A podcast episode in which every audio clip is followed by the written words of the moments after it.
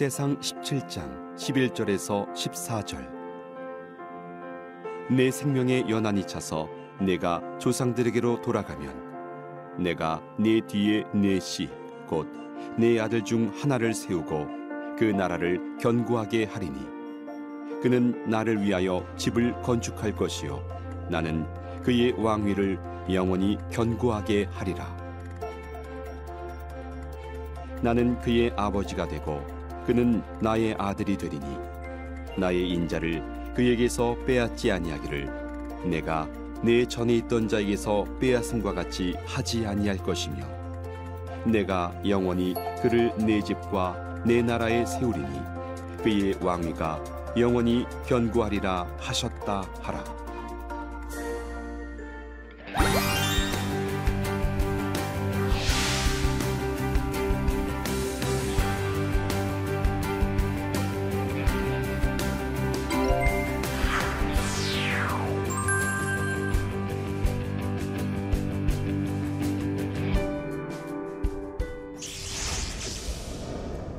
안녕하세요. 종신대학교에서 구약을 가르치는 이희성 교수입니다. 오늘 이 시간에는 역대상 강의 제7강 다윗과 언약을 맺으시는 하나님에 대하여 강의하도록 하겠습니다. 오늘 우리 강의를 통하여서 우리가 살펴볼 세 가지의 포인트가 있습니다. 첫 번째, 다윗 언약의 배경은 무엇인가입니다. 두 번째, 다윗 언약의 핵심 내용은 무엇인가? 세 번째, 하나님과 언약을 맺은 후 다윗은 어떤 기도를 하나님께 드렸는가? 오늘 우리가 살펴볼 이 말씀은 역대상의 아주 중요한 하이라이트, 절정에 이르는 말씀입니다. 자, 오늘 우리가 살펴볼 역대상 내용 17장의 내용은요. 다윗이 우여곡절 끝에 드디어 그가 그렇게 원했던 언약궤를 다윗 성으로 가져왔습니다.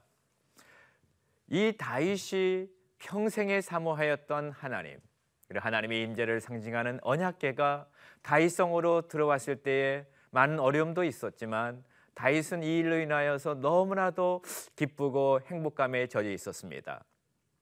이 순간은 아마도 다윗의 일생의 최고의 순간이었고 잊지 못할 황홀한 경험이었을 것입니다. 근데 하나님과 이 하나님께 언약궤를 다윗성으로 가져오고 난 다음에 다윗은 하나님 앞에 너무나도 놀라운 축복을 받은 것입니다. 하나님께서 다윗에게 나타나 그와 언약을 맺으신 것이죠.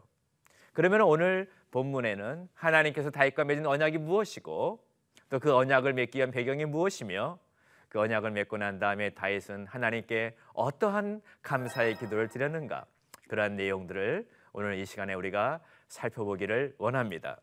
그러면은 첫 번째 다윗 언약의 배경에 대해서 살펴보도록 하겠습니다. 역대상 17장 1절과 2절이 소개를 하고 있는데요. 우리 역대상 17장은 역대기 안에서 굉장히 중요한 위치를 차지하고 있습니다. 역대기의 어, 중심적인 축을 이루는 두 가지의 본문이 있습니다. 하나는 역대상 17장이고요. 하나는 역대하 7장입니다. 역대하 17장은 다윗 언약을 소개하는 장이고요. 역대하 7장은 솔로몬이 성전 봉헌식 때 낙성식 때 하나님께로부터 받은 말씀을 소개합니다. 이 두 가지 본문은 하나님께서 하나님의 사람 다윗과 솔로몬에게 직접적인 하나님의 말씀을 전해주는 신학적으로 중요한 의미를 담고 있는 장이기도 하지요. 근데 이 두 장에 나타나는 공통적인 단어가 하나가 있습니다. 그게 뭐냐면은 히브리어로 바이트라고 하는 단어입니다. בית가 이 두 본문에 나타나는데요. 이 בית는 히브리어 안에서 세 가지 의미가 있습니다. 하나는 어, 왕조, dynasty, 하나는 성전, temple, 또 하나는 집, 하우스 이 세 가지가 있습니다. 그래서 집이라고 하는 의미가 또 하나님의 집이 의미가 될 수가 있고 다윗의 왕조가 될 수가 있는 것입니다. 그래서 בית라고 하는 한 단어로 여러 가지 의미를 표현하면서 이 두 장이 전개가 되고 있는 것이죠. 또한 이 어, 역대상 17장에서 중요한 점은 다윗 언약장이지만 언약이란 용어 히브리어로 베리터가라고 합니다. 근데 언약이란 용어가 나타나지는 않습니다. 사무엘하 7장도 마찬가지입니다. 사무엘하 7장도 다윗 언약입니다. 하나님께서 다윗과 언약을 맺으신 내용에 대해서 소개를 하고 있는데 여기서 언약이라는 단어는 나타나지 않습니다. 그럼에도 불구하고 우리는 사무엘하 7장과 그다음에 역대상 17장은 다윗 언약장이라고 이해할 수 있고 다른 성경의 여러 본문들이 이 본문이 하나님과 다윗 사이에 맺어진 언약을 소개하는 본문이라고 소개하고 있습니다. 아무튼 역대상 17장은 전체 역대기 이해에 있어서 아주 중요한 위치를 차지하고 있다는 사실을 우리가 꼭 기억해야 될 것입니다. 그 다음에 이 다윗 언약을 하나님께서 다윗 언약을 맺으시기 전에 배경을 알아야 되는데 본문에서의 배경은요 다윗의 열정을 우리가 먼저 확인해 봐야만 됩니다. 여러분 언약계를 이동할 때 다윗이 얼마나 하나님을 향한 열정이 가득했습니까? 우리가 시편에서도 보면은 다윗은 하나님의 언약궤를 발견하기까지 눈을 붙이지 않고 침상에 오르지 않고 그 언약궤를 찾아다녔던 기록들이 나타나 있습니다. 그리고 이 다윗 언약을 어, 언약궤로 운반하면서 다윗은 오베데돔의 집에서 다윗성으로 옮겨올 때 너무나 기뻐서 하나님께 번제를 드리고 찬양을 하면서 기쁨으로 언약궤를 가져왔습니다. 하나님을 향한 다윗의 사랑을 전적으로 보여주고 있는 과정이죠. 또 하나는 때 다윗은 언약계를 생각하면서 누굴 생각했을까요? 하나님, 그분을 생각하는 것입니다. 하나님의 임재가 있는 언약계를 천막에 두기에는 너무나 자기가 불편하다는 것이죠. 그래서 다윗이 하나님 앞에 이렇게 고백을 합니다. 자, 역대상 17장 1절에 이렇게 고백합니다. 다윗이 그의 궁전에 거주할 때에 선지자 나단에게 이르되 나는 백향목궁에 거주하거늘 여호와의 언약궤는 휘장 아래 있도다. 나는 백향목과 휘장 이 둘 사이에 비교를 해 주는 것입니다. 이건 안 된다는 것입니다. 그래서 다윗이 이렇게 말합니다. 언약궤를 향한 다윗의 선한 의도가 발동되기 시작합니다. 하나님, 하나님, 나 하나님 앞에 있는 이 언약궤가 있는 곳 성전을 지어드리길 원합니다. 이 마음을 알고 역대상 17장 2절에 다윗이 다단에게 말합니다. 하나님이 왕께 함께 계시니 왕의 마음에 있는 바를 마음에 있는 바를 모두 행하소서라고 다윗이 품었던 선한 의도를 나단 선지자가 지원을 해줍니다. 반드시 나단 선지자도 이렇게 생각했을 것입니다. 하나님의 언약궤를 위한 성전을 지어주는 것은 얼마나 하나님의 기뻐하실까라고 생각을 했을 것입니다. 그래서 나단 선지자도 다윗과 뜻을 같이하여 왕이여 왕이 원하신다면 성전을 지어 보십시오라고 말을 했던 것입니다. 이러한 배경 속에서 이제 하나님의 신현이 나타나며 말씀이 나타나는 것입니다. 예상입니다. 다윗의 성전 건축 의도에 대한 하나님의 응답 뭔지 아십니까? 아니 아니 아니 됩니다. 노예요. 자, 역대상 17장 3절과 4절에 그 밤에 하나님의 말씀이 나단에게 임하여 이르시되 가서 내 종 다윗에게 말하기를 여호와의 말씀에 너는 내가 거할 집을 어떻게 하라? 건축하지 말라라고 말합니다. 집 아까 뭐라고 그랬죠? 바이트라고 그랬죠? 또 뭐라고 그랬죠? 성전이라고 그랬습니다. 성전을 건축하지 말라는 것입니다. 이걸 봤을 때에 다윗 선지자 다윗과 선지자 나단의 의도가 같습 이거와 하나님의 의도가 같습니까? 틀립니까? 다릅니다. 그러면 왜 하나님께서는 다윗이 하나님께 성전을 드리고자 원했던 그 마음에 대해서 안 된다고 했을까요? 그 이유가 무엇일까요? 자, 첫 번째. 하나님은 늘 자기 백성과 함께 가신다는 것입니다. 역대상 17장 5절에 이렇게 말씀합니다. 내가 이스라엘 애굽에서 올라오게 한 날부터 오늘까지 집에 있지 아니하고 오직 이 장막과 저 장막에 있으며 이 성막과 저 성막에 있었다. 이건 무슨 말씀이냐? 하나님은 인간의 생 어떤 집에 있는 것이 아니라 성, 이 성막 저 성막. 여러분 구약에 이스라엘 백성들이 출애하고 난 다음에 성막을 만들었죠. 성막은 한 곳에 있지 않았지 않았습니까? 옮겨 다녔습니다. 어디로 옮겨 다녔을까요? 이스라엘 백성들이 가는 곳을 따라다니면서 옮겨 다닌 것입니다. 이건 뭘 말씀하냐? 하나님은 늘 성막 가운데 거주하는 것이 근본 의미라기보다는 하나님은 자기 백성과 함께 한다는 것입니다. 하나님의 언약의 핵심은 뭐냐? 나는 내 백성과 함께 하겠다라고 하는 것이 하나님의 언약이 굉장히 중요한 부분입니다. 그래서 나는 내 백성이 있는 곳이면 어디든지 간다라고 하는 것입니다. 그래서 이 하나님은 자기 백성과 어디를 가든지 함께 하기 때문에 하나 너는 굳이 나를 위하여 집을 지을 필요가 없다라고 말씀하신 겁니다. 두 번째, 하나님은 백향목 집에 거할 필요가 없다라고 하는 것입니다.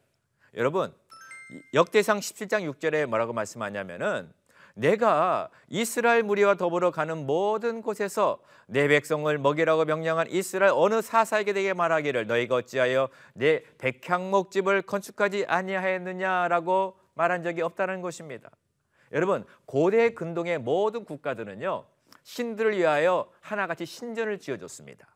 고대 근동에서 신의 크기는 그 성전의 크기입니다. 신전의 크기입니다. 그래서 고대에서 모든 왕들은 자기가 통치를 하면은 그 통치한 그 도시라든지 한 가운데 뭘 지었냐면은 신전을 지었습니다. 그것도 크게 지었습니다. 그래야 자기 나라의 신이 최고라는 것을 드러내는 것이죠. 근데 하나님은 고대 근동의 여러 신들과는 다르다는 것입니다. 하나님은 인간의 손으로 지은 집에 거하지 않는다는 것입니다. 여러분 이사야서 66장 1절에 뭐라고 말씀한지 아십니까?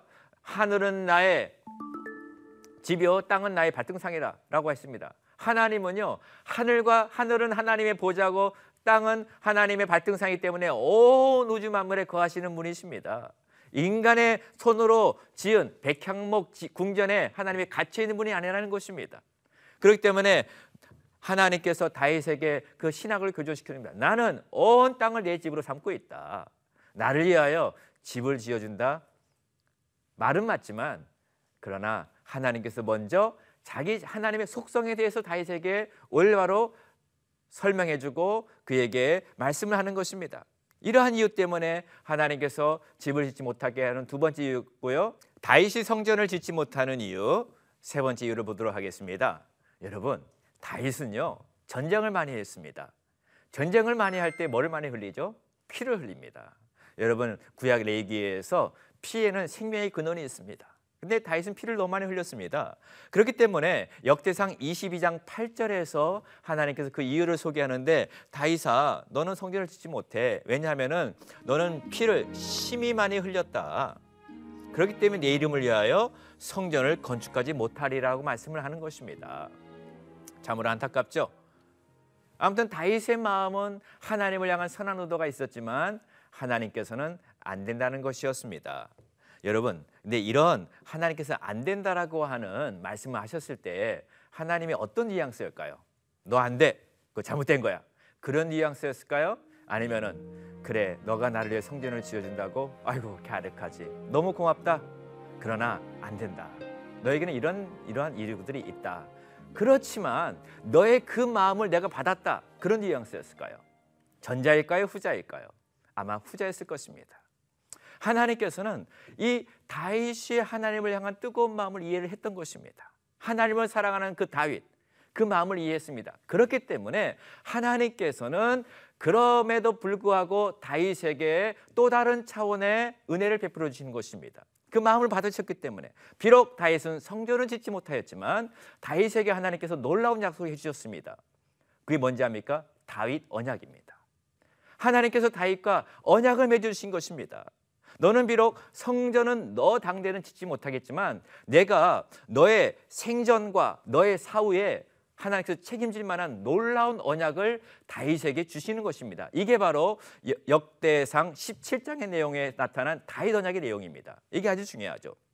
그러면서 하나님께서 다윗에게 나타나서 먼저 안 된다라고 하는 말씀을 하셨지만 그 다음부터 이제 다윗은 하나님은 다윗에게 놀라운 언약을 주시면서 이제 사전 말씀을 하십니다. 먼저 다이사, 너가 나에게 성전을 지어주기 원한다고?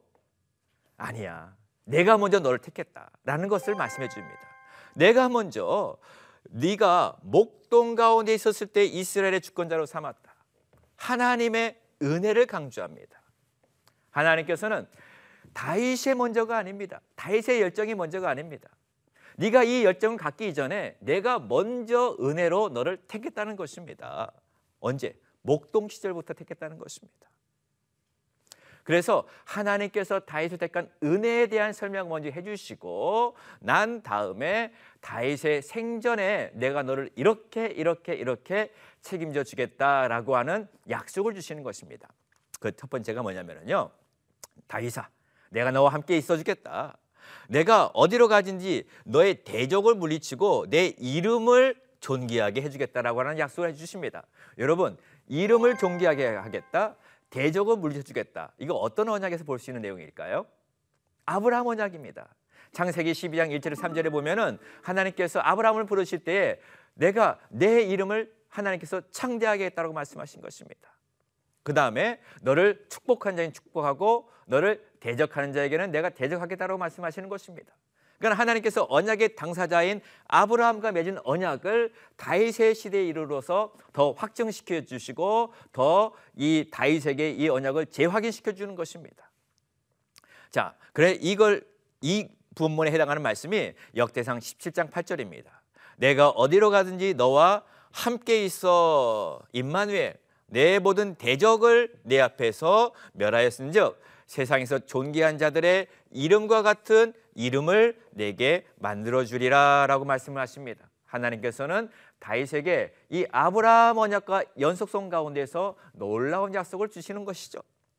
그 다음에 또한 다윗에게 이런 말씀해 주십니다. 내가 한 곳에 정하여 너를 그곳에 심겠다. 이스라엘 백성을 그곳에 심겠다라고 말씀합니다. 이 말씀은 어떤 언약의 성취냐면은 모세 언약의 성취입니다. 하나님께서 모세를 통하여서 결국 어떤 일을 하십니까? 이스라엘 백성들을 가나안 땅으로 이끌어간 일을 하십니다. 한 곳에 심으시는 것입니다. 그 약속의 성취가 이제 다윗 시대에 본격적으로 이루어지는 것입니다. 다윗은 가나안에서 한 국가를 이루고 예루살렘 성을 짓고 거기에서 통치를 하게 되는 것이죠. 더 이상 왔다 갔다 이동할 필요가 없는 것입니다.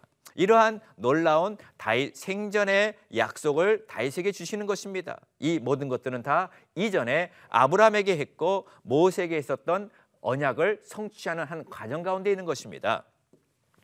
그다음에 다윗의 사후의 약속을 주십니다. 야, 하나님 언약 대단하죠? 그 사람의 평생뿐만 아니라 죽고 난 다음에도 이 언약이 유효한 놀라운 엄청난 언약을 주시는 것입니다. 다윗을 위하여 한 왕조를 약속합니다. 다이너스티 왕조 히브리어로 아까 뭐라 그랬죠? 바이트입니다.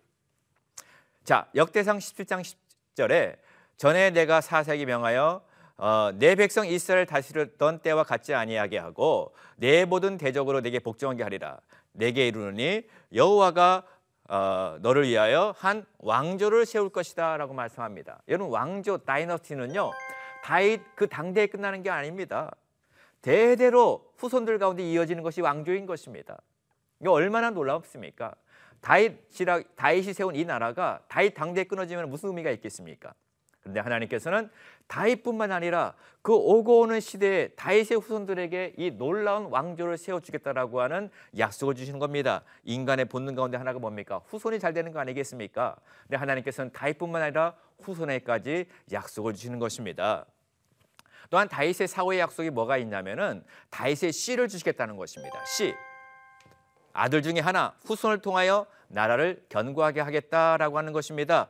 여러분 역대상 10장 10, 11절에 내 씨를 말합니다. 내 아들 중 하나를 세우겠다라고 말씀하는 것입니다. 다윗의 사후에 다윗의 아들 누굽니까? 솔로몬을 통하여서 견고하게 해주겠다는 약속입니다. 여기서 씨라고 한 단어가 나타나죠. 아들이라는 단어가 나타나죠. 이 단어가 어디에 나타났습니까? 아브라함 원작에만 나타났습니다. 하나님께서 아브라함의 후손 그의 씨를 하늘의 별처럼 바닷가의 모래아처럼 많아지겠다는 약속을 주신 것입니다. 다윗에게도 동일한 약속을 주시는 것이죠.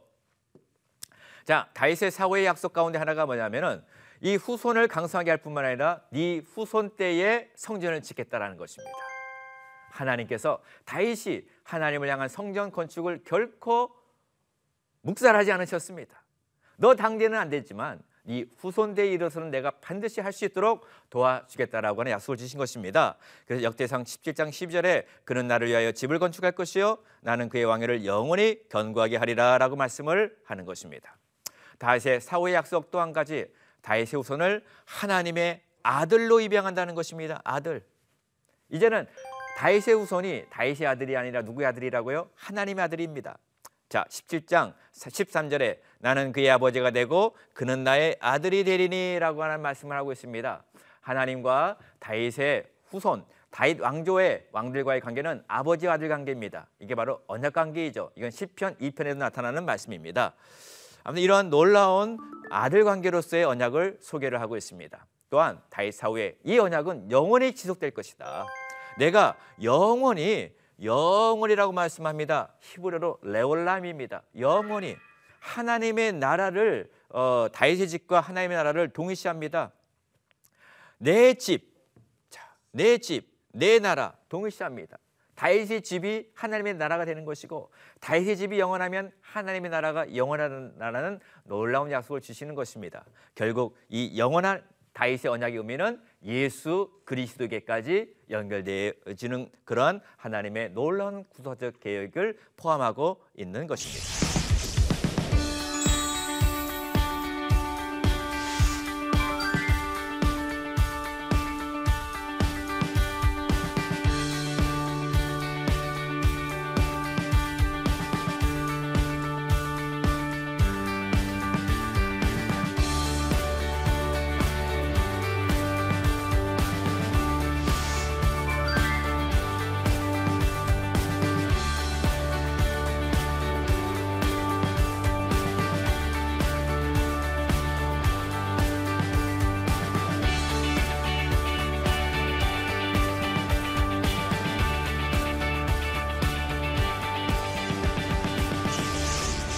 이렇게 하나님 앞에 다윗이 놀라운 언약을 받았습니다. 이 언약을 딱 받고 난 다음에 다윗은 너무나도 기쁘고 감사하여서 얼쩔 줄을 몰랐습니다. 그래서 다윗은 곧바로 언약에 대한 기도를 하게 되는 것이죠. 이게 다윗의 감사 기도입니다. 다윗의 감사 기도에 중요한 신학적 의미가 있습니다. 여러분, 하나님께서 어, 다윗에게 약속을 주셨죠. 그럼 약속을 주신 것으로 끝납니까? 아닙니다. 약속을 주신 하나님 그리고 그 언약이 이루어지는 통로가 뭔지 아십니까? 기도입니다. 이게 아주 중요한 이 구약에 나타난 중요한 원리입니다. 약속을 받았다고 되는 것이 아닙니다. 이 약속이 이루어지는 통로가 뭐다? 기도인 것입니다. 그렇기 때문에 다윗은요 언약을 받자마자 바로 이 언약을 딱 붙듭니다. 그리고 기도를 합니다. 근데 여러분 역대상 전체를 바라보면 기도문이 나타나는 것이 특징입니다. 자, 역대기에는 개인적인 기도가 자주 등장합니다.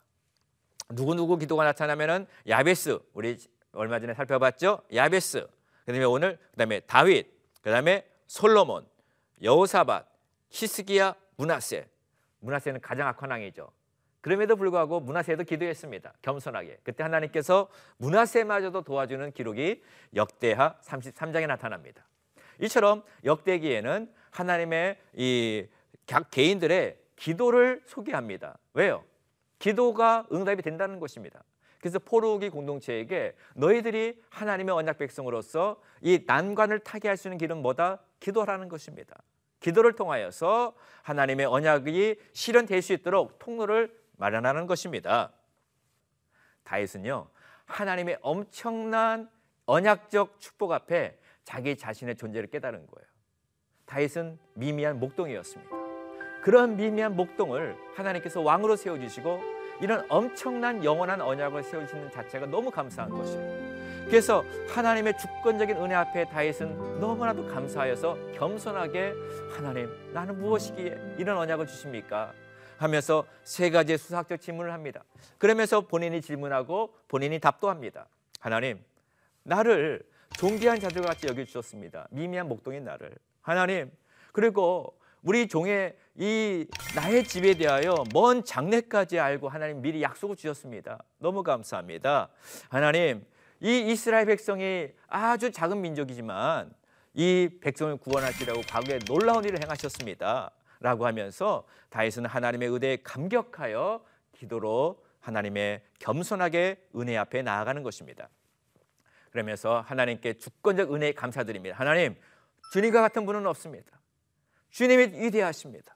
하나님, 주와 같은 일이 없고 정말 주 외에는 하나님이 없나이다. 하, 여러분, 다윗의 모든 신앙의 초점이 오직 하나님 한 분께 초점이 딱 맞춰지는 것입니다. 하나님밖에 없습니다. 이것은요, 체험이 되어져야 돼요. 내가 하나님을 만나고 하나님이 내 삶 속에 역사하는 것을 경험을 해야 됩니다. 그럴 때 이런 고백이 나오게 되는 것입니다. 올 한해 이런 고백들이 이 방송을 시청하는 모든 정말 시청자 여러분들에게 일어나기를 주님의 이름으로 축원합니다. 자, 두 번째. 하나님 약속을 이루어 달라고 기도합니다. 여호와여 이제 주의 종의 어, 종과 그 집에 대하여 하신 말씀을 영원히 경고하게 하시며 말씀하신 대로 행하여 달라고 합니다. 이 언약을 이루어 달라고 하는 것입니다. 왜 이렇게 기도합니까? 언약 성취의 키는 누구한테 달려 있습니까? 하나님께 달려 있습니다.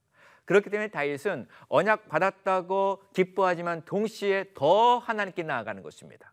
그 언약을 이루어 달라고. 그다음에 다윗은 이 모든 언약 성취의 최종 목적이 하나가 있습니다. 내 자신 즐겁게 하려고 하는 것이 아닙니다. 오직 하나님의 영광입니다. 오직 하나님의 이름이 높임을 받도록 간구합니다.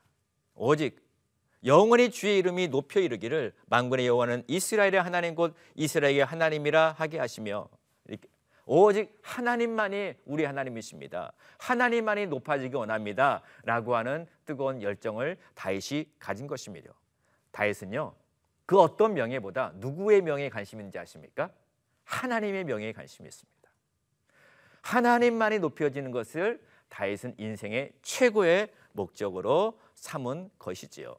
그리고 하나님 나에게 이런 놀라운 축복을 주셨는데 내가 이 주님이 주신 복을 영원토록 누릴 수 있도록 나에게 은혜를 베풀어 달라고 고백합니다. 그래서 다윗은 현재 자기가 받은 언약의 약속이 현재의 확신뿐만 아니라 앞으로 미래에 대한 하나님의 언약적 축복에 대한 보장으로 삼은 것입니다. 그래서 하나님의 말씀은 과거와 현재와 미래 모든 시공을 초월한 어, 약속이며 나의 과거, 현재, 미래를 책임져 주는 약속이 하나님의 언약의 약속입니다. 자, 강의를 마무리하며 우리의 삶에 어떻게 적용을 해야 될까요, 여러분? 첫 번째, 우리는 다윗처럼 주님의 나라와 특히 교회, 성전을 향한 하나님의 향한 하나님을 향한 사랑과 열정으로 살아가고 있는 것을 우리가 점검해야 됩니다. 하나님께서 다윗과 언약을 맺으신 것은 하나님의 주권적 은혜가 먼저 역사하였고 동시에 다윗 또한 하나님을 뜨겁게 사랑했습니다. 그 언약계를 사랑한 그 열정을 우리가 보지 않았습니까? 그래서 우리는 올 한 해 그 무엇보다도 주님의 나라와 주님의 교회 하나님 한 분을 향한 사랑으로 우리가 가득 마음에 채우고 그러한 자세로 살아가야 될 것입니다. 두 번째로 주님을 향한 나의 계획이 거절될 때 오히려 감사하며 또 그분의 뜻을 이루게 순종하는가. 여러분, 우리 모든 크리스천들은 주님을 향한 계획을 가지고 있습니다. 근데 그 모든 것들이 다 이루어지지는 않습니다. 때로는 하나님이 yes, 때로는 노할 때가 있습니다. 하나님이 노할 때라도 우리는 좌절하지 말고 더 하나님을 사랑해야 됩니다. 그리고 거기에 순종하면 그 순종을 보시고 주님이 내가 품었던 의도보다 더 갑절, 더 그 이상으로 하나님은 우리에게 갚아주시는 참 좋으신 분입니다. 우리가 이런 하나님을 알아야 됩니다. 그 다음에 올 한 해 우리는 나와 나의 가정을 향한 하나님의 언약이 무엇인지를 알아야 됩니다. 이걸 어떻게 발견할까요? 말씀을 묵상해야 됩니다. 성경을 묵상하고 기도하고 예배 시간에 하나님의 말씀을 들으면서 계속 말씀을 통하여서 나를 통하여 주시는 말씀들을 우리가 붙잡아야 됩니다. 그리고 하나님 앞에 겸손한 자세로 언약을 붙들고 간과하는 삶을 살아가야 할 것입니다. 오늘 강의는 여기서 마무리하도록 하겠습니다. 자, 오늘은 우리가 역대상 17장 다윗과 언약을 맺으신 하나님에 대해 살펴보았습니다. 다음 이 시간에는 이 언약을 맺으신 하나님께서 다윗의 인생 가운데 그의 통치 가운데 어떠한 축복을 주셨는가 다윗의 승전 기록들을 살펴보도록 하겠습니다. 시청해 주셔서 대단히 감사합니다.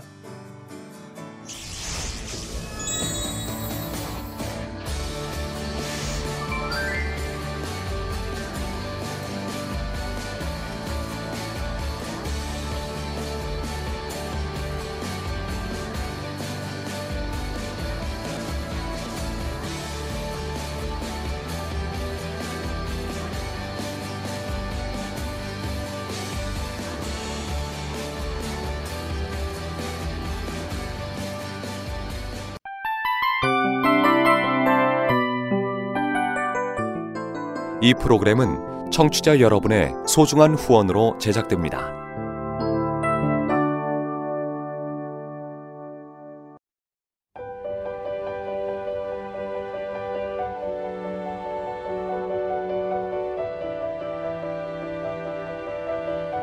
세상에는 수많은 교회들이 있지만 더 깊이 있는 말씀 강해를 찾기 위해 크기로만 교회를 선정하지 않습니다. 보다 좋은 영적 콘텐츠를 더 많이 나누기 위해 방송비를 받지 않습니다. 1년 365일 복음만 전하고 싶어서 우리는 광고를 하지 않습니다. 온누리의 복음을 땅끝까지 CGN TV와 함께 땅끝 선교사가 되주세요.